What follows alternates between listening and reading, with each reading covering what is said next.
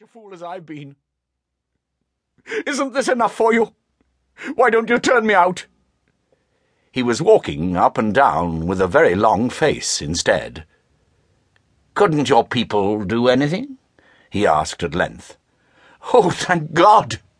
I have no people. I was an only child. I came in for everything there was. My only comfort is that they're gone and will never know.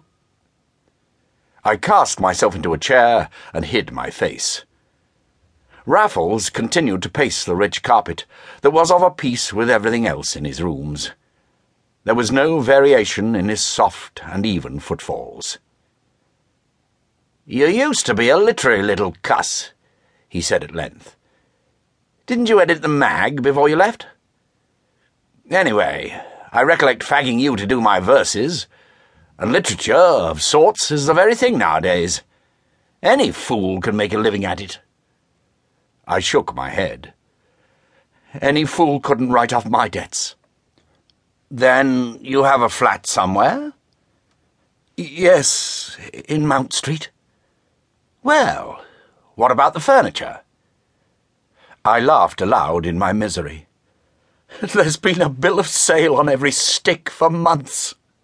And at that Raffles stood still, with raised eyebrows and stern eyes that I could meet the better, now that he knew the worst. Then, with a shrug, he resumed his walk, and for some minutes neither of us spoke. But in his handsome, unmoved face, I read my fate and death warrant, and with every breath I cursed my folly and my cowardice in coming to him at all. Because he had been kind to me at school, when he was captain of the eleven, and I his fag, I had dared to look for kindness from him now.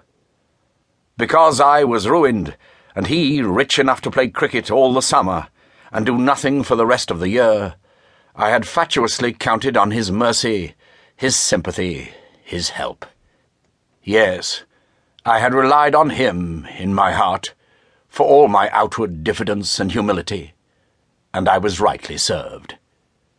There was as little of mercy as of sympathy in that curling nostril, that rigid jaw, that cold blue eye which never glanced my way.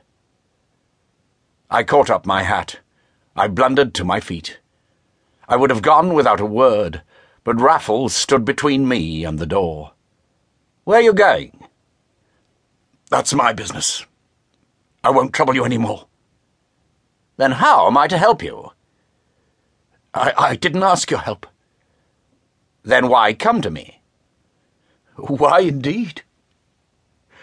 Will you let me pass? Not until you tell me where you're going and what you mean to do. Can't you guess? And for many seconds we stood staring in each other's eyes. Have you got the plug? said he, breaking the spell in a tone so cynical that it brought my last drop of blood to the boil. You shall see, said I, as I stepped back and whipped the pistol from my overcoat pocket. Now, will you let me pass?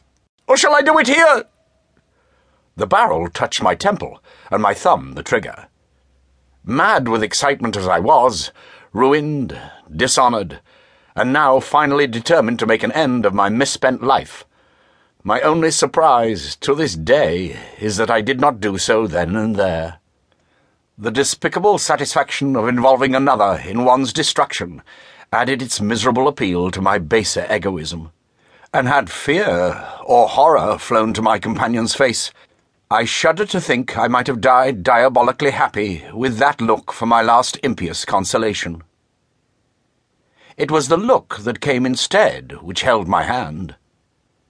Neither fear nor horror were in it, only wonder, admiration, and such a measure of pleased expectancy as caused me, after all, to pocket my revolver with an oath.